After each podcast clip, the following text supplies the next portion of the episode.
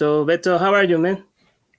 Great, great. A little bit under the weather because, and I mean, not under the weather, but, yeah, but literally under the weather because it's been a shitty rainy day all day today. But great. Very excited about our interview today. Our guest is a very special guest because we both are fans of his work. And actually, we were waiting for this, like, I don't know. For a month, actually. I was going to say 2 or 3 days, but yeah, for months. Yeah, well, sorry. So why don't you introduce him? I'm afraid I'm going to get his last name wrong, so it's your turn. Well, okay, don't worry about it. Well, we have as a guest Jason from Grainy Days. Hey, guys. Thanks for having me. Hi, Jason. Welcome to the show. Well, right now it is Yoda. It's Yoda. Yeah. I don't know who Jason is. It's pronounced Kummerfeld, by the way. Okay, Kummerfeld. Easy. Yeah, easy across the board. Okay, Kummerfeld. Nice. Yeah. Not tricky stuff. I should say, first of all, I just went to around the corner to the beer store and bought the fanciest, well, this is not an APA, but it's a pale ale. So I'm going to show it to you. In your honor, this is called Poca Ropa, which translates in like barely clothes. Yeah, that makes sense for me. So cheers, man. Have you had it before? No. This is the first time I'm going to try it. So okay. All right. I think you can get this in California because it says it's from the brewery Topa Topa in Ventura, California. Oh, okay. I'll have to check that out. I don't think I've come across that one. And I've been to most breweries out here. So, Jason, thank you for joining us in this conversation, in this little chat. So, I think maybe the first question is always a little philosophically, but here it is. It's who is Jason and what does he do for a living? That's a good question. I feel like I'll let you know as soon as I figure it out. I'll email you. Yeah, might be in like 70 years or so, but who is Jason? I guess I'm a photographer. I also make dumb little YouTube videos, and I think that's how most people probably know me. But on the side, I work as a visual effects artist. I actually just quit my job about 2 weeks ago now, and I'm doing YouTube and photography full time. So that's great. Yeah, I guess a photographer is Jason. That's a dream. Actually, that's the dream. That is the dream. Yeah, it's been pretty crazy. It's been pretty hectic. I've already flew across the country, and I've got more plans to go out and shoot more the rest of this month. So it does not slow down. Nice. That's nice. What about you guys? What do you guys do for a living? Who is David and who is Beto? I'm David. Oh, come on. Well, I know. I'm asking you philosophically. Well, David, you first. Just backfire to us. You first. Okay. You first, Beto. Well, Beto, I am a video producer and also filmmaker, whatever you want to call it, everything that has to do with filmmaking. And also sometimes I like to call myself a photographer. And right now I'm just full time. I have a lab, a film lab here in Mexico City. And I'm just doing photography and developing film for my clients. And that's who I am right now. That sounds like the dream, man. At least to date.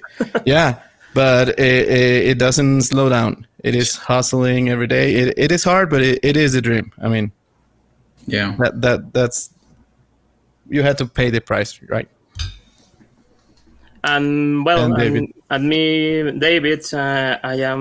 think I'm not a photographer. Actually, I'm a little, maybe aficionado, photography aficionado.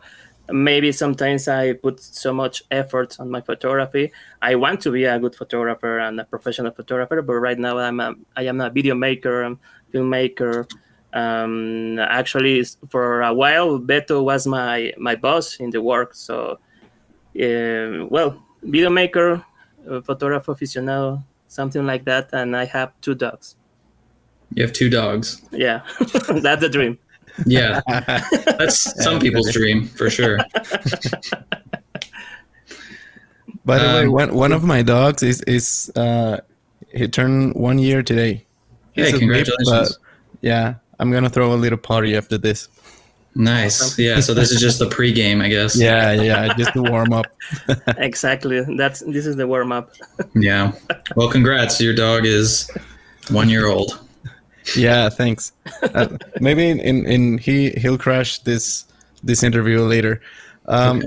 Jason, now that you are plenty into the dream, what led you to photography? Was it always an interest to you, or it just emerged at some time? What is the story behind?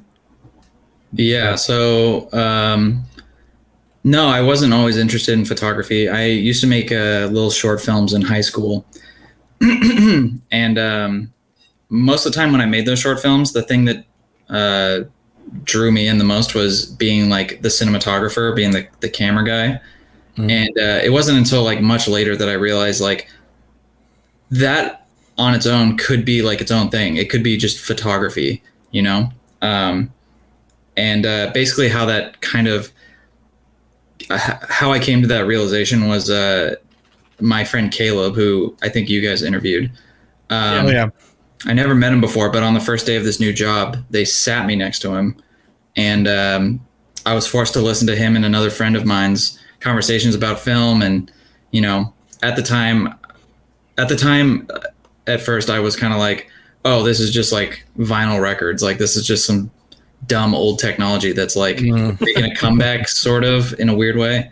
But then as I kind of listened to it and I saw some of their work, I was kind of drawn in, you know, film is kind of this interesting approach to photography. And I wasn't really a fan of just the digital approach to photography because I felt like it was too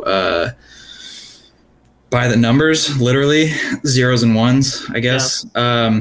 Whereas analog photography is like a little more do it with your hands, and it's not about instant gratification. And so I think just all of that combined really drew me into it. As soon as Caleb put me onto it, I picked up a disposable camera, got that film back, and was just immediately in love. And I bought a Canon AE-1, and now smash cut to 5 years later, and here I am. Amazing. So that was your first film camera, the Canon AE-1. Yeah, yeah. Still have it. Yeah, still used it. Yeah. And the lenses was the Helios 44. Yeah, I had two lenses. One was the Helios, which I knew about from video making, and the other is like a Rokinon 28 millimeter lens that I use more often now. Amazing. Yeah. Solid camera. Yeah. So this was just 5 years ago. Just 5 years ago, yeah. And now you're just crazed into film photography. It's so amazing. Deep I can't turn back. Yeah, it's already too late. Yeah. What about you guys? What was your first film camera? My first film camera, Minolta SRT. Oh yeah.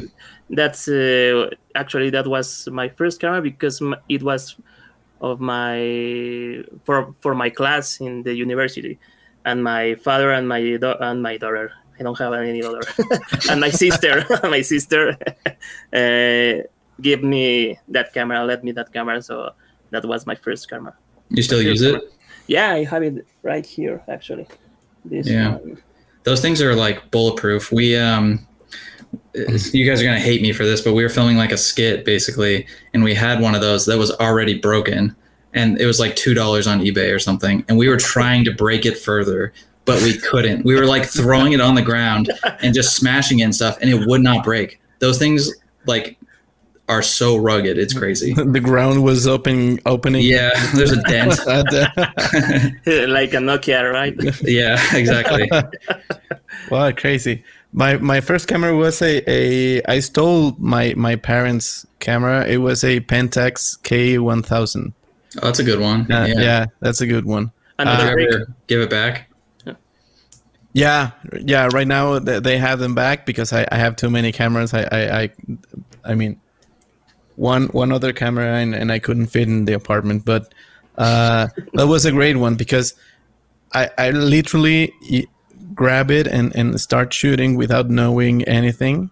Mm-hmm. And that kind of led me into studying visual arts and filmmaking, and then I just decided to went for photography full time. So yeah, that was the first one. And the first one I bought was a Nikon FM10 or F10, FM10 I think. Mm. The one like it's like golden or brass material look. Oh, is it like titanium or something? No, I don't think so. It was a cheap camera for, let me see. It was like made of plastic, right? Or journalist. No. It was metal, all metal, but ugly. There's a lot of people out there that do not like the look of Nikon cameras. I don't understand that. Nikon FM10. Actually, Beto like an 80s camera. Yeah, actually, you have a beautiful Nikon cameras, Beto, the S3, the rangefinder one. Yeah, the S3. Oh, yeah. That's the most beautiful camera that I ever seen. Those things are really cool. Yeah, it's beautiful. The camera I use the most. Yeah. Yeah. Do you like the focusing wheel thing on it? This not one is not a fan because I literally blistered my finger because with some lenses it gets so like stuck and it's hard to move and it hurts. But you're just shooting too much heat, man. You need to slow down. That was the camera's way of telling you. Yeah, exactly. I'm trying to emulate a modern autofocus, so I'm just that hurts. You can't compete with the machine, man. No, I won't. Lesson learned. Yeah. So Jason, you're fun, man. Sorry, technical difficulties.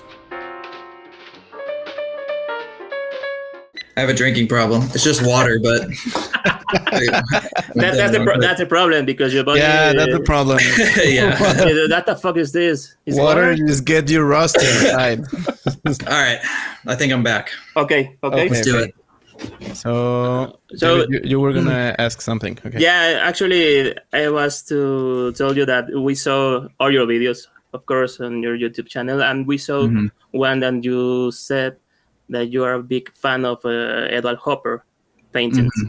And actually, that's very interesting because not all the photographers share that they have an inspiration and they have a favorite painter or maybe a photographer with some style, a specific style. So the question is, it's only Edward Hopper your favorite painter, or do you have any other painters or maybe photographers that you admire?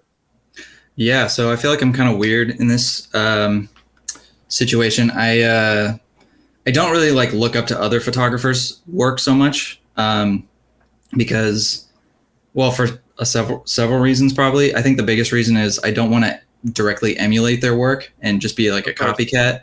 Yeah. I kind of want to like draw inspiration from different sources, and I think going back to the roots, I mean, before photography, there was painting, and that's kind of how they just, showed things. So I started looking at a lot of painters, a lot of paintings, and somehow Edward Hopper came to the top of that list, and I started really looking into his work and just diving deep into his style and kind of what he did to like make his paintings just so beautiful and resonate with me and a lot of other people.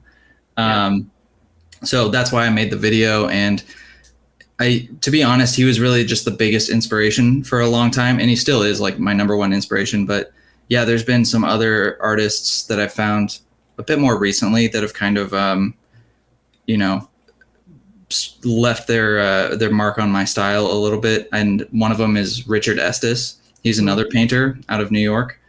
And he did this weird like photorealism kind of painting. Mm. And he actually shot. So he would go around New York and wherever he was and shoot, I think, large format pictures and then go back into a studio and paint them. And he always did it with like these super wide angles, like probably the equivalent of like an 18 millimeter lens or something like that. Very beautiful, but all of his paintings are very detailed and just wonderful. And so I'm going to make a video about him one of these days, but yeah, I think his approach to photography with these super wide angle lenses was definitely very inspirational to me. And I definitely recommend checking out his work if you haven't already. Yeah. Yeah. Yeah, we will.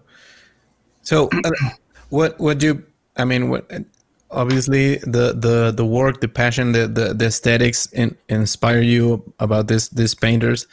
But I think, what I watched in your videos, it's more like the mood and the atmosphere that they portrayed in their paintings. Not only just the lighting or the aesthetics, the colors. It's just like I don't know. I think that you get that mood and try to replicate it and try and not replicate it, but sense it in the scenes you're watching every day. I think. Correct me if I'm wrong. Yeah. Well, I mean, when you look at a painting or just like someone's photo or just a piece of art, like you. I mean, if you have a soul, you probably feel something, right? So I guess as artists, a lot of times we have to choose what it is that we want to like put out into the world. And for me, that was sort of this feeling that I felt when I looked at an Edward Hopper painting. So yeah, atmosphere, specifically for Edward Hopper, it's really about atmosphere. And so that's something I take into my own work pretty heavily. Yeah, and actually the work of Edward Hopper, it's always showing solitude and that and the lighting. It's always very specific and very melancholic. Right? Yeah, actually, very very melancholic, and that's the magic of Edward Hopper. For example, a lot of photographers love also the work from Rembrandt, for example, because of the light. Because of the lighting. And Vermeer, another painter from Holland. So I think that maybe all the photographers love that work because of the lighting, the light and the game with the light, because it's very tricky to do it in the real life, actually. And that's the for me, that's a beautiful part of admire a painter like that. Yeah, I mean, for example, if you can mimic in photography what these painters are doing, I think that speaks volumes as to how good of a photographer you are. You know, if you can shoot portraits with Rembrandt lighting and really pull it off, then I think you're a great photographer. You know? Yeah, actually. Right? Yeah. Yeah, that kind of lighting it's hard to recreate and to get a good result of it. It is hard. Yeah, isn't it like impossible or something? Like he was painting light somehow that couldn't exist or something. Yeah, I think the only instrument capable to see that is the human eye, because no dynamic range of any camera can. I mean, just like I don't know, a Red Dragon 8K, I don't know what, that has 16, camera, right? 16 stops. Yeah, a film camera, very rare. Yeah, 35 millimeter. But yeah, I just agree with you. It was almost impossible, and that's the magic in painting, because all the scenery, the lighting, and that's like, I don't know, a plus, I don't know. It's like the one time human beat the machine, I think. Yeah. Yeah. Well, a machine can't. Rembrandt's style, for example, is like, that's his vision. A machine can't be like artistic in the way a human can. Hopefully. I mean, if they've already done that, then we're not yet there, but it's around the corner. Yeah. Oh gosh. Yeah. Yeah. So now talking about machines, Jason, tell us which is your most beloved camera, because in your 5 years of journey, you have the chance to use awesome cameras, awesome film stocks. So tell us which one is your most beloved camera and film stock. Yeah, that's a hard question, man. Sorry. Just for today. Maybe tomorrow it's another. Oh, it'll change in an hour probably. The Budweiser, right? Yeah, for sure. The Budweiser can. I've only shot one roll through that. It's the worst camera on the planet. Seriously. David, you have one of a soda. A soda like Pepsi, like a Mountain Dew can, but Mexican version of Mountain Dew. Yeah. That's awesome. Yeah. Yeah, they made like 20 of them. I want to collect them all, but they're just the worst cameras, man. Yeah. They're so bad. It's cool that you can like wind it by twisting the thing, but like that's it. That's where the fun runs out, you know. And you can use it to go, for example, to Coachella and maybe simulate that you're drinking. And I haven't thought about it for that, but yeah, totally. Do it. Make a video about it. Yeah, that would be a good video. My favorite camera is probably the Mamiya 7. It's just the camera that I use the most. The results I get out of it, I'm always happy with. It's just... The 65 millimeter lens that I have on it is so sharp, and I think it's a lightweight camera. It shoots 6x7. The only thing that sucks about it is it goes to 1/500th, and that's it. And it's electronic, so it's gonna shit the bed one day. Are we allowed to swear? I'm sorry if we're not. It's okay. Don't worry. All good. Okay. Yeah. All good. It's gonna die one day, and that'll be a sad, sad day. But don't say it. Yeah, but I'll have plenty of other cameras to comfort me in that dark time. Actually, yeah. Well, you have the Plowbell 6.7. You have the Pentax 7. You have the Fuji XT1. Yeah. That is the Japanese sister from the Hasselblad. X-Pan, of the X-Pan, So you have a lot of choice to choose. You have a lot of cameras to choose. Yeah, and I love them all. I can't choose a favorite, but my favorite's the Mamiya 7 for sure. Favorite film stock, probably Kodak Aerochrome, but it's so rare nowadays that you just can't. I don't know, can't find it, can't afford it, whatever. You know? Yeah, if you find it, you can afford it, but. Well, maybe you can, but you'll be broke for, I don't know. It's too much to spend on one roll of film. Like, it would be cool, but like, I saw one that was going. It was a roll of 120 Aerochrome, but it was going for like $300. And I was like, really? Just one roll? Yeah, and that's horrible, but whatever. Oh, well, maybe Elon Musk will start shooting film. I have this theory that Kodak's going to reintroduce Aerochrome. I don't know for sure, but I kind of have this theory because I saw a report at the beginning of this year that they were going to introduce some new film stock or something like that this year. And so far, nothing. But my theory is since they reintroduced Ektachrome in 2018 or whatever, like Ektachrome infrared is kind of just an offshoot of Ektachrome. So they already have the base formula. Why not just do the infrared version of it? You know, maybe that's We know who know that information, but he wouldn't tell. Oh really? His name is Nico Yacera from Nico Photography News. Nico, I love Nico. He's so funny. He knows. He knows what Kodak is launching this year, but he wouldn't tell. All right, we gotta go. Where does he live? We gotta go. He just moved to Finland, I think. That guy is so funny. I love his channel so much too. It's been incredibly helpful. Yeah, he's way funnier off of the air though. He's like super funny in like the DMs and like instant messages and stuff. But on air, he's like strictly business, you know? Yeah. It's so funny. But I love him. He's the greatest. Yeah. And talking about videos and YouTube channels, we saw that the last video you talk about the reciprocity factor or the peak factor. Yeah. You told. But there is another factor, maybe the B factor, the Baxter factor.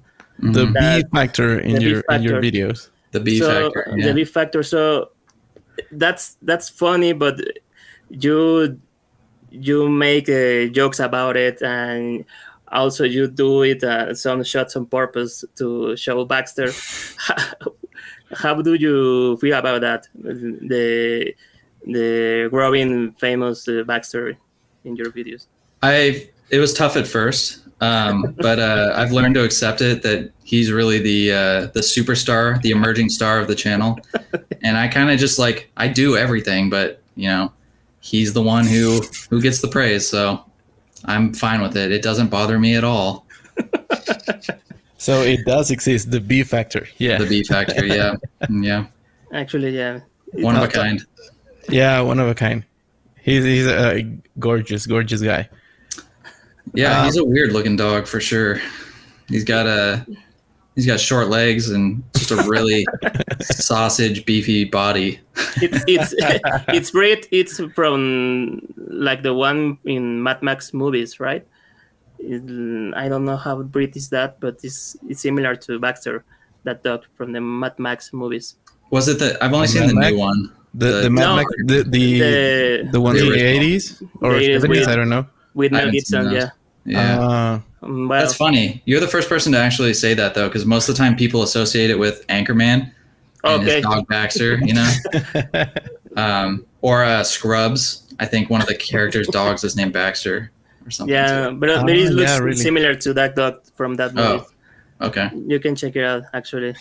I'll check it out as soon as we're done. Now, talking about your YouTube channel, Grainy Days. Mm. How do you figure that out? When do you decide to open a YouTube channel? How was that process?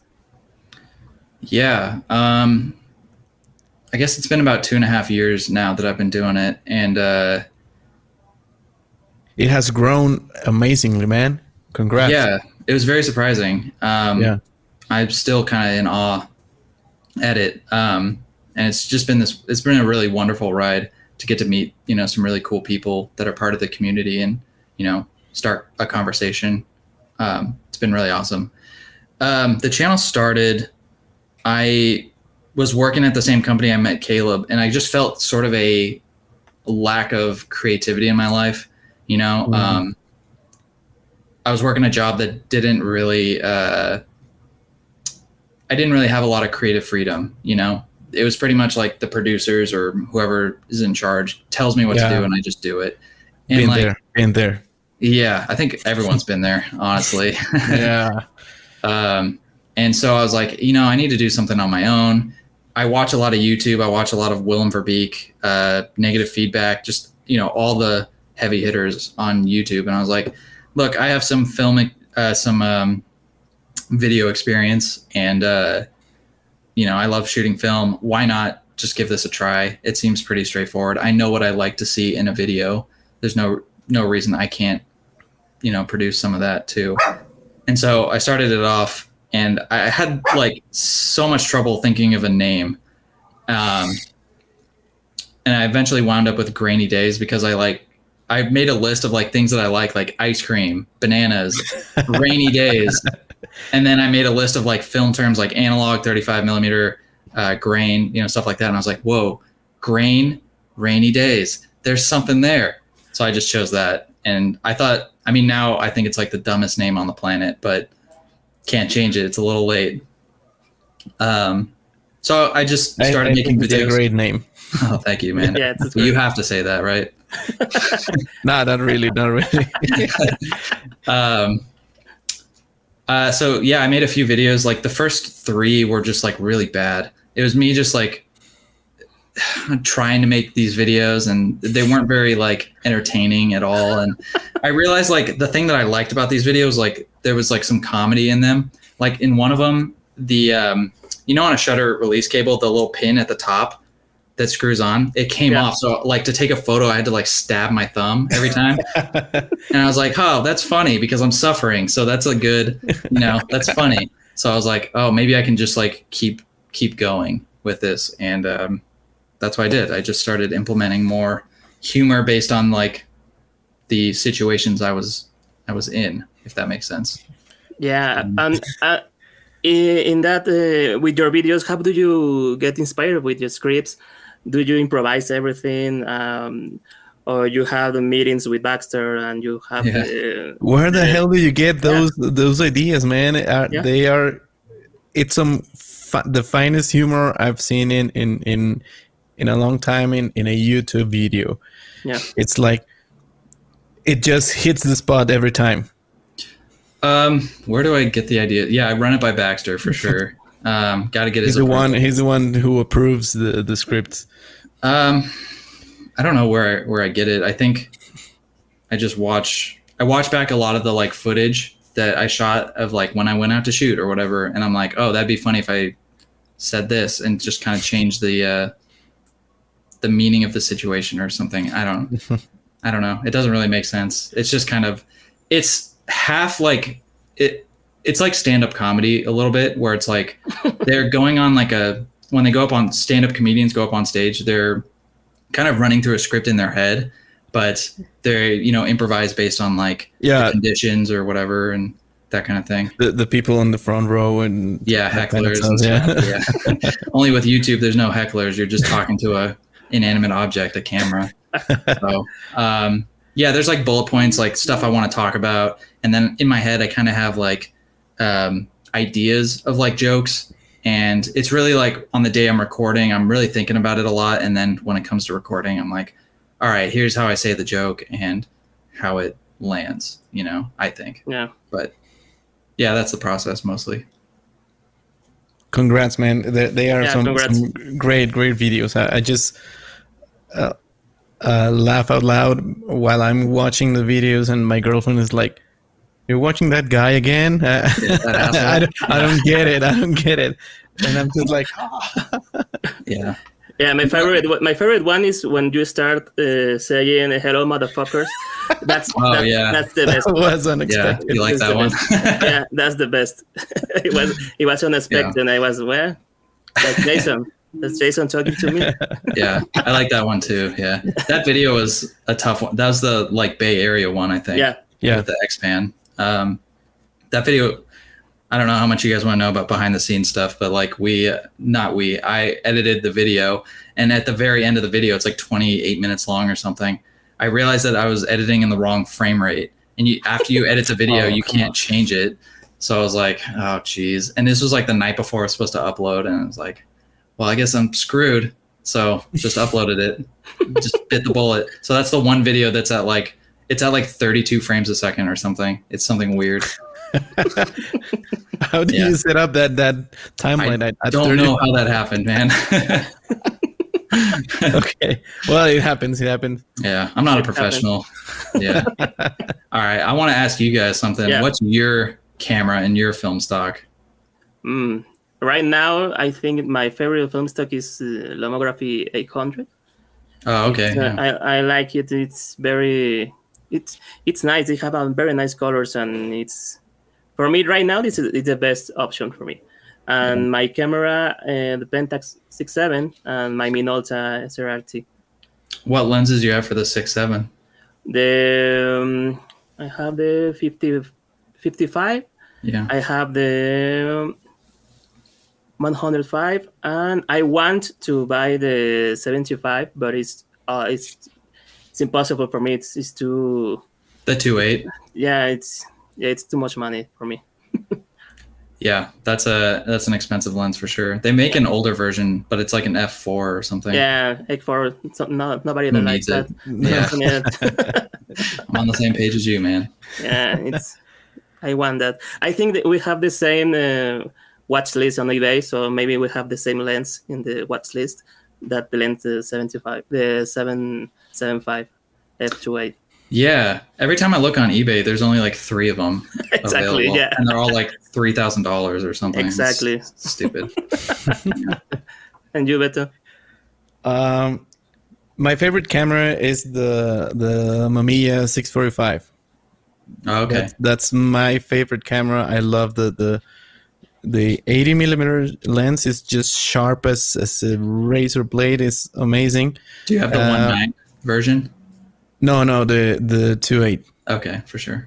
And I have a 35mm. It is awesome. It is so strange to shot with that lens and that camera, because I don't know. I can't figure the horizon right anytime. Yeah. It's like so strange. I don't know if it's the ergonomics or whatever. I don't know.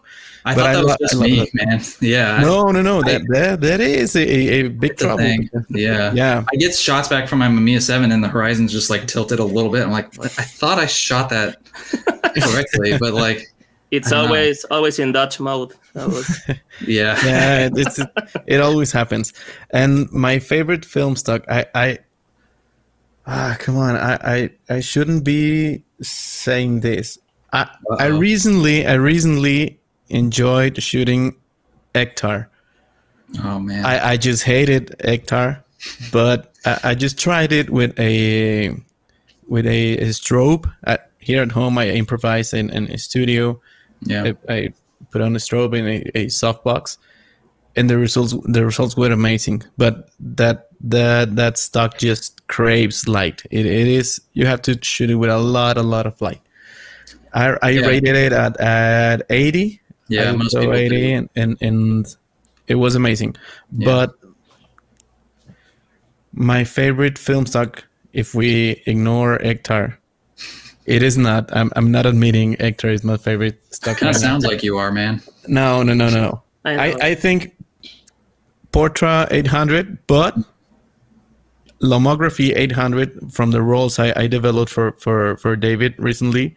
It was amazing. It was just shocking. I'm just gonna buy some Lomo 800 and try it out.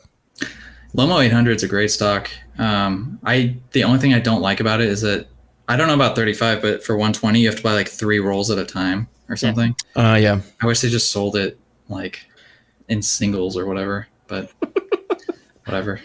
And I don't know why, but David, the ones you shot every time. Almost every time have the edges burnt.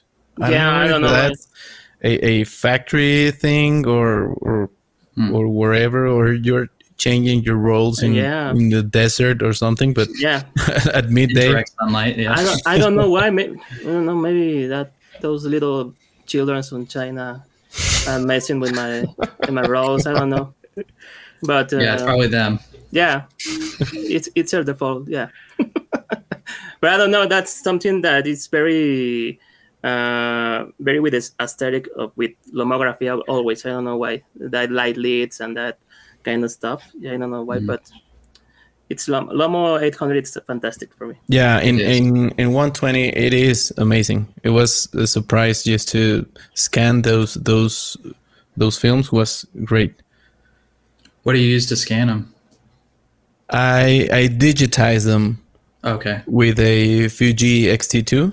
Yeah. And then use the old and mighty Negative Lab Pro. Yeah. They just released the new beta and the new engine is amazing, man. Oh, really? Have you tried it out? I saw they released the new beta version, but I haven't tried it out. What did they change with it? You have control now. Well, in the main panel you have a before like checkbox, so you can quickly switch before and after your recent adjustments, and you have now control over the the three engines, the three main color engines that it was using between version 2.1, 2.2, and 2.3, you can select what engine to run through your negatives. Oh, and also yeah. The sliders are so smooth, it's not like jumpy, it doesn't go like, so weird colors everywhere. Mm-hmm. And Nate added the exposure slider in the control, and it worked, and it works amazing. Awesome. Yeah. You have better results than if you make them a positive TIFF and jank the exposure. It is better now with Negative Lab Pro because it works directly from the raw file. Mm. It's great. Just try it out. Yeah. Did they add any new profiles or anything? New camera profiles improved. I don't know which ones, but some were improved. I don't know. Oh. But it runs great. I didn't have any bugs. I've been using the block for like 4 days now, and it is just running smooth. I hope so. It stayed like that because if no, I have to uninstall it, like roll back to the last version. Yeah, I love Negative Lab Pro. That program is it's like the saving grace of film photography. Yes, it is. They have another two new sliders. One is called Lab Fade, and the other one is called Lab. I don't know, but one just like fades the shadows and gave it this. When you have very deep shadows and it was like just like kind of grainy, but grainy in a bad way. Now you can fade that shadows. I don't know what it does, but it gives them it doesn't give any detail back, but it smooths the shadows. I mean, it's like your last chance to save a underexposed photo, but it works. But it works. Okay. So Jason, have you heard about the YouTube channel Bad Flashes? No, I haven't. Tell me about it. Well, maybe someone can tell you something about it. What just happened? Hey guys. I can't hear you guys. I don't know if the audio dropped out or something. It dropped. Can you hear us now? What? I can't hear you guys. Oh, come on. Oh, no. Can you hear me? He can hear us. Oh no! What the fuck? Oh no! We lost Jason. We lost Yoda. Really? Okay. Still nothing. Right now. What about now? Nothing. Who can hear who? I can hear everyone. I can hear you. Oh, you can hear me? Yeah. I can hear. Oh, there we go. That's awkward. Hey, Caleb, what's up? Long time no see. I was just editing my video, and this thing just popped up, so I don't know what's going on. All right, peace, guys. I'm out. Yeah, we have a little dynamic that it's called the Caleb's Trivia. So Caleb have some question for you. So please, Caleb, go on. Yeah, for the final part, we always like play a little game like would you rather or what do you prefer? But this time it's called Caleb's Trivia. So Caleb, shoot. So just here's a few. That's it. Okay. What would you prefer? A complete signed discography of Hoobastank on vinyl, or a complete saga of Shrek signed by John Lithgow? Well, Caleb, you know me pretty well, so I think you already know the answer to this one. And it's Shrek. Of course. Yeah. Shrek, John Lithgow. He's the one who did it in for you. Oh, yeah. He made that movie. Yeah, he did. Okay, so second question. Which of these options best describes your dream portrait shooting? Listen closely. These are some bangers in here, okay? Stuart Little plus HP5. Shrek plus Fuji Pro 400H. Or Alvin and the Chipmunks plus Aerochrome. That Aerochrome's hard to turn down, but I think I got to go with the Fuji Pro 400H because Shrek's green, and so you would. Yeah, that makes sense. That checks out. I would shoot it with the Contax 645, overexpose it 1.5 stops maybe, and it'd be beautiful. You know your game, man. Yeah. Where are you getting the Contax from? I don't know. Stole it. Okay, dead body.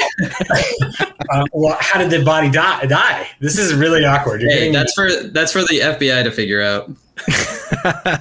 Okay, here's question 3. What warms your heart the most?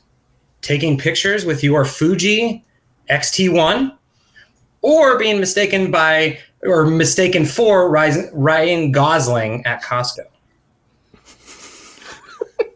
Which one do I like more? Yeah, which one warms your heart the most? Shooting with the fake Hasselblad X-Pan. That sounds bad. It's real. Realer than your X-Pan. Okay. Oh, no. This is over, guys. That's not the way that the question was scripted. Sorry, I had to go there, but you pushed me. Well, I've never been mistaken for Ryan Gosling at Costco, so damn. I guess shooting with the X-Pan. And yes, I will continue to call it an X-Pan. Okay, here's another question for you. If you could only have one of these things for the rest of your life, which would it be? A Dairy Queen Blizzard or an In-N-Out shake? Oh, come on. That's hard. The Dairy Queen for sure. Dairy Queen. Okay. I think I associate Dairy Queen with our road trips and how we eat them like every night. Yeah. And in like 15 years, we're going to have like diabetes or something. Yeah. That's not going to be pretty. We're going to be on our deathbed and being like, oh, God damn it, DQ. Yeah. Our deathbed in 10 years. Yeah. I mean, I was thinking like 3, but sure, 10. 10's more generous. That's a little more hopeful. Here's the last one. And this one's hard. Okay, this one's a hard one. You can either never travel outside of California ever again, but shoot as much film as you want. Ooh. Oh, come on, man. Who's paying for it? The universe is paying for it. The universe is providing. The universe has a bank account. Photography gods, they'll do it for you. Or you can travel as much as you want, but you can only use an early 2000s Olympus camera. Like the MJU? No, a digital camera, sorry.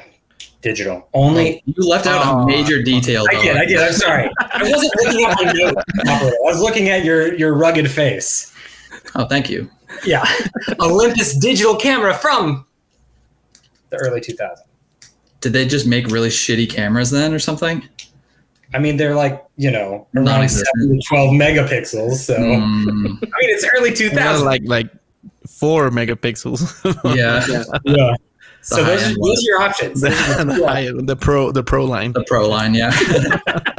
I think I would stay in California and have the universe pay for my film. And just go ape shit. Yeah. Never leave to go anywhere.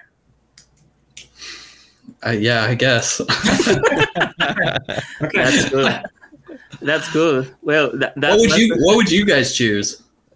Probably. Come on. But I mean, if we have to shoot film forever in California, I'm in. Yeah. Yeah, and I choose Stuart Little. And I don't know with Mexico City. That's different.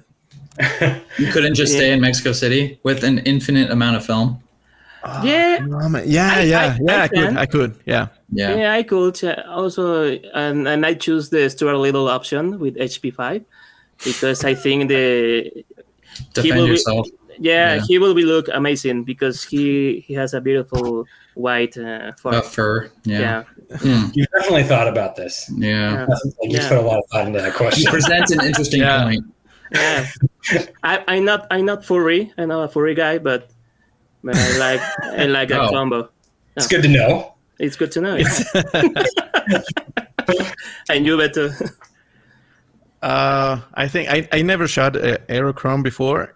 It's an tempting option, but I think I'm gonna. I would stick with Stuart Little and HP5. Yeah. Nice. Wow. I do Aerochrome all day. With the chipmunks. Yeah, with the chipmunks. Yeah, I think they look pretty. They could look pretty good. Would they? They would probably just look like blue chipmunks, dude. They don't.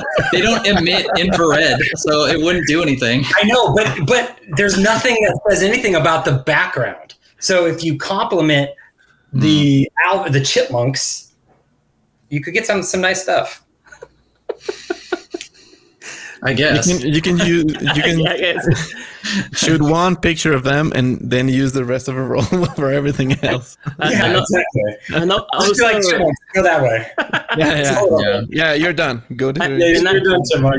And I think that maybe Donkey from Shrek will also looks amazing on HP5 also. Do you just think everything looks good on HP5? Yeah. Overexposed. Yeah. Overexpose it. Yeah. Huh? You've presented some very interesting takes today. Oh man. Well, guys, will we do another the last dynamic for you two guys? I know you are very good friends. So we will Yoda and Kyle McDougall, actually. Yeah. So I will show you some photos, and if you want to share some thoughts about it, it will be very cool. So this is... If you don't, it's okay. Yeah, if you want to leave, don't say anything and go. So this is the first image, and it's this one. Oh. What can you tell us about it? I mean, I think there's a really sexy man in frame, but that's... I was trying to take a picture of Caleb's ass, but then I realized I had a wide-angle lens on there. So, yeah. Everyone watching that happen they were a little creeped out by it, but it's okay. That's a great shot. I love that shot. It is great. Did you use a mist filter or something? I must have. I can't remember. I pretty much used like Pro Mist filters on Cinestill 800T religiously at that point. Okay. So I think I probably did, yeah. I can tell you I was misting. Whoa. That was a terrible joke. That was so bad. Okay, next picture. Yeah. Just ruined it. Okay, next picture is this one. Shrek Barbie. Yeah. Where did you get it? It was a present from my girlfriend, Monica. Amazing. She used to work at DreamWorks, so they have like a Craigslist at DreamWorks, and some guy was selling this for some reason, and she was like, why not? So I think she gave it to me for my birthday, and it's been haunting this apartment ever since. It wasn't used, right? It has not been opened. Okay, amazing. Yeah. It is, however, in a shrine in his apartment. Yeah, surrounded by candles. So yeah. It's probably the most valuable thing I have. Okay. So next picture. I found this on Reddit. On Reddit, actually. This one.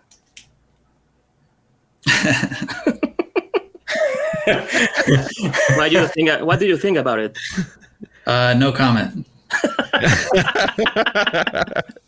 And you can the B factor, yeah, the B factor, right? And you can have any thoughts about it? I mean, I wasn't the one who made it. That's it. Well, sure, Caleb. Okay, next picture is this one. What you can tell about it? Was I asleep for that? I can't remember. It was right when you were waking up. And I thought it would be fantastic to just, obviously flash that. God, I look like shit in that photo. You do. You know what? To be fair, that's why that account exists, is for terrible photos. And there are more. There were definitely more. You know what? I'm not going to lie. The tones and the colors are on point, though. It looks good. Yeah. That's what a 7.1 megapixel camera would do for you. Yeah. And I'm traveling. Is that a cyber shot? That was with the cyber shot, yeah. Yeah. Looks amazing. For me, it's perfect.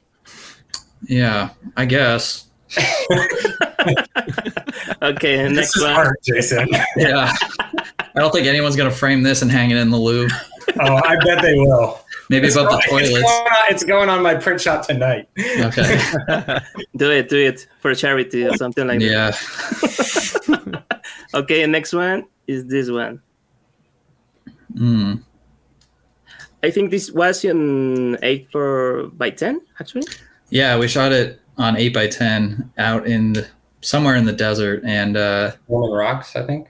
Yeah, and I shot it wide open and on some. It was on a film called Panatomic X, which had been expired for 60-something years, and wow. It was, I mean, it was pretty bad quality film. Luckily, it's on 8x10, so when you scale it down to like this tiny window here, it looks like fine, you know. But man, that film had seen some shit for sure. Maybe this is better. Okay. We didn't talk about 8x10, but how crazy it is shooting 8x10. I mean, I think it's a completely different ritual, right? Yeah. Have you shot 4x5? Yeah, 4x5, yes. I haven't shot 4x5, so I don't know, but it's a completely different, it's like a head rush. Have you shot this other thing? No, you haven't? Okay, me neither. It's fine. Whatever. I don't know where I was going with that. It's awesome. It's a head rush for sure. And every time regardless of how good you are at shooting large format, every time you click the shutter, you're always going to feel like you messed it up somehow. Yeah, yeah. I should feel like with the I don't know if it becomes blurry, if it is off frame, if I know anything could fail. I think I'll be so nervous. Lucky for this photo, there's a sexy model in frame. Okay, fine. I was the only thing around. Yeah, we kind of just made do with what we had. No, it's a good shot. It's called surviving. Yeah, it's a great shot. Yeah. Yeah. This is the birth of your modeling career, Caleb. Oh, yeah. Next, you'll be on the Victoria's Secret runway. I'll take that job. I'm sure they pay pretty well. If you're good. Yeah, you could work like twice a year and that's it. And this is another one on 8x5. 8x10, right? Yeah, 8x10. Yeah, it's one of the... I've only shot 2 color photos on 8x10. It was on some expired Fuji NPS film. And that was the first photo I ever took on 8x10, actually. And we shot a video for that. Yeah. Caleb shot it, actually, and did a great job. Thanks, buddy. Aww, thanks, man. I submitted it for best cinematography for the Oscars last year, but they blocked me. Yeah. On Instagram, right. Yeah, that was cool. We got really lucky that Baxter sat still long enough I could take the photo. Really? I thought that he was always very quiet and calm, but it's a crazy dog, actually. When he's outside, he wants to just like look for food. That's his whole thing, you know. Just loves to eat food, like his dad. But he's always trying to find whatever he can eat. See, Jason is presenting a side of Baxter that only the camera sees, but the whole nother side of Baxter. Yeah, he's a diva. He's a diva for sure. We had to have on-set catering that day and everything just for him. They only had dog food, so it was like Monica and I couldn't have any. And, you know. That's not the dream, actually. That's not the dream, yeah. And guys, this is the... Sorry, about the what? No, I was just curious. What is the resolution on this scan? It's like 1,000,000 megapixels by 1,000,000 or something like that. It's actually a solid 4 megapixels. I scanned it with the Olympus from 2002. No, it's... Oh, man. It was something like 20... No, it was like 30 by 24,000 pixels or something like that. Fuck. And Lightroom wouldn't even import it. So I was like, I had to like cut in the pixels down in half or something to import it. Yeah. Wow. And my computer started chugging and everything. And I was like, yeah, this is what I'm in it for. That's a dream. That's a dream. That's the dream. Yeah. And this one is from Caleb, actually. Yeah. So, it's a good one. Yeah, it's on Lomography, actually, no? In Metropolis? Yeah, yeah. It's when we did our Metropolis videos. We should go back to that location. That was a cool spot. Yeah. We could go back, now that we both have 120, do the entire thing just with 120. Sounds good. Yeah.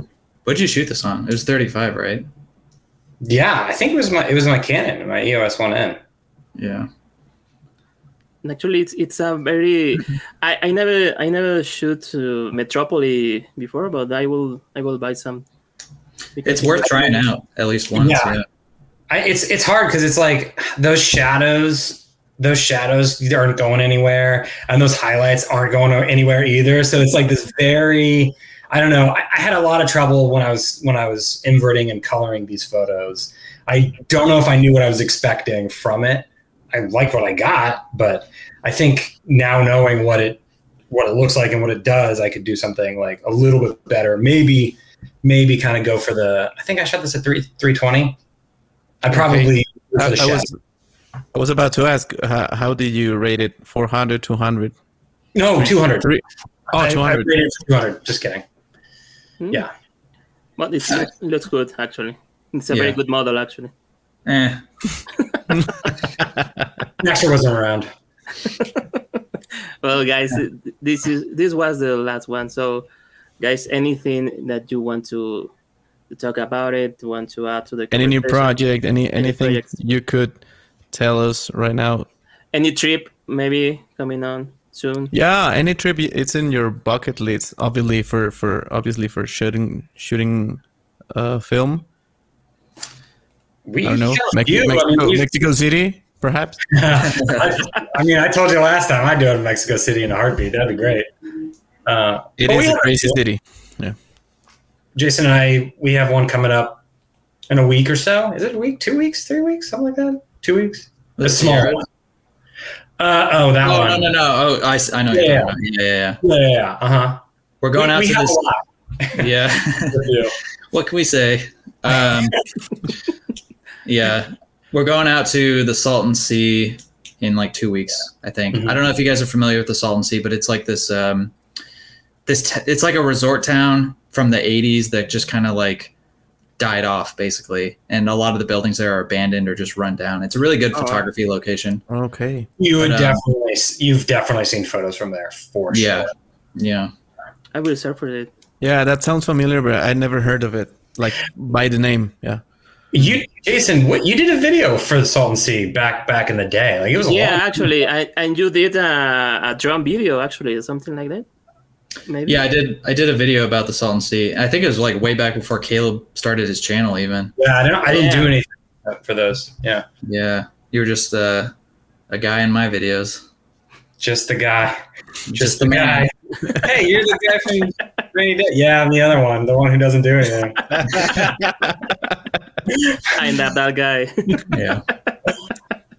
Yeah. Well, maybe Mexico City is in your bucket list in a very future without COVID. But without that thing happening, you will love it.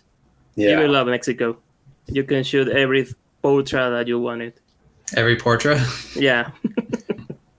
Mexico, tacos and beer. Beer, coffee, tacos. I'm sold. I'm booking my flight right now. Tacos and cheap beer. Yeah. Cheap beer. Yeah. Oh, that's exciting. Way to my heart. Yeah. Maybe a Mexican girlfriend for Baxter. I don't know. Maybe. Oh yeah. Everything. It's possible. Well, when we go on our trips, we like to stay in a king-size bed, so I hope you have a really big bed for us. Yeah, don't worry about it. Here we go. we have IKEA right now. Yeah, we'll figure it out. Okay. Yeah. Yeah, don't worry about it. You will be very happy. Awesome. Have you guys been to California? One time from, like 2 years ago. No, 3 years ago, yeah. For 2 days, actually, because it was a business travel. So I just shoot one video from Nissan, and I came back to Mexico City right away. Mm. But right I went to Venice Beach and all that zone. It was very, very nice.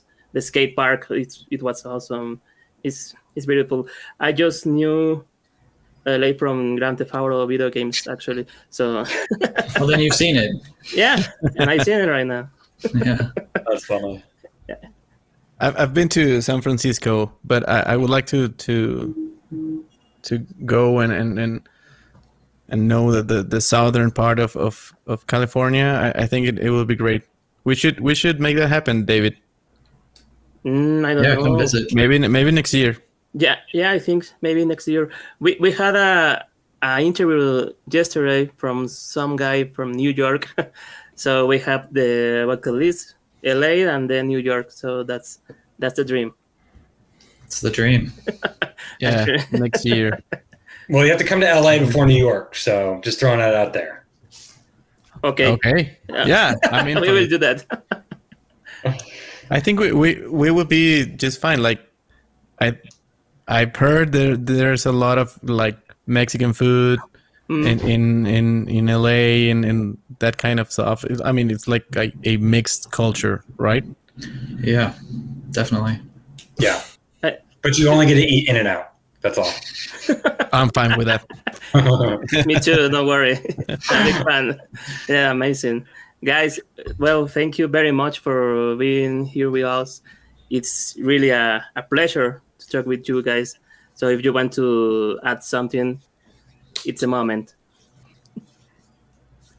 I think not. Okay. No. Okay. Thank you for bringing me on for 3 seconds to Rosa Jason. Yeah. Thanks for having me on, and thanks for blindsiding me.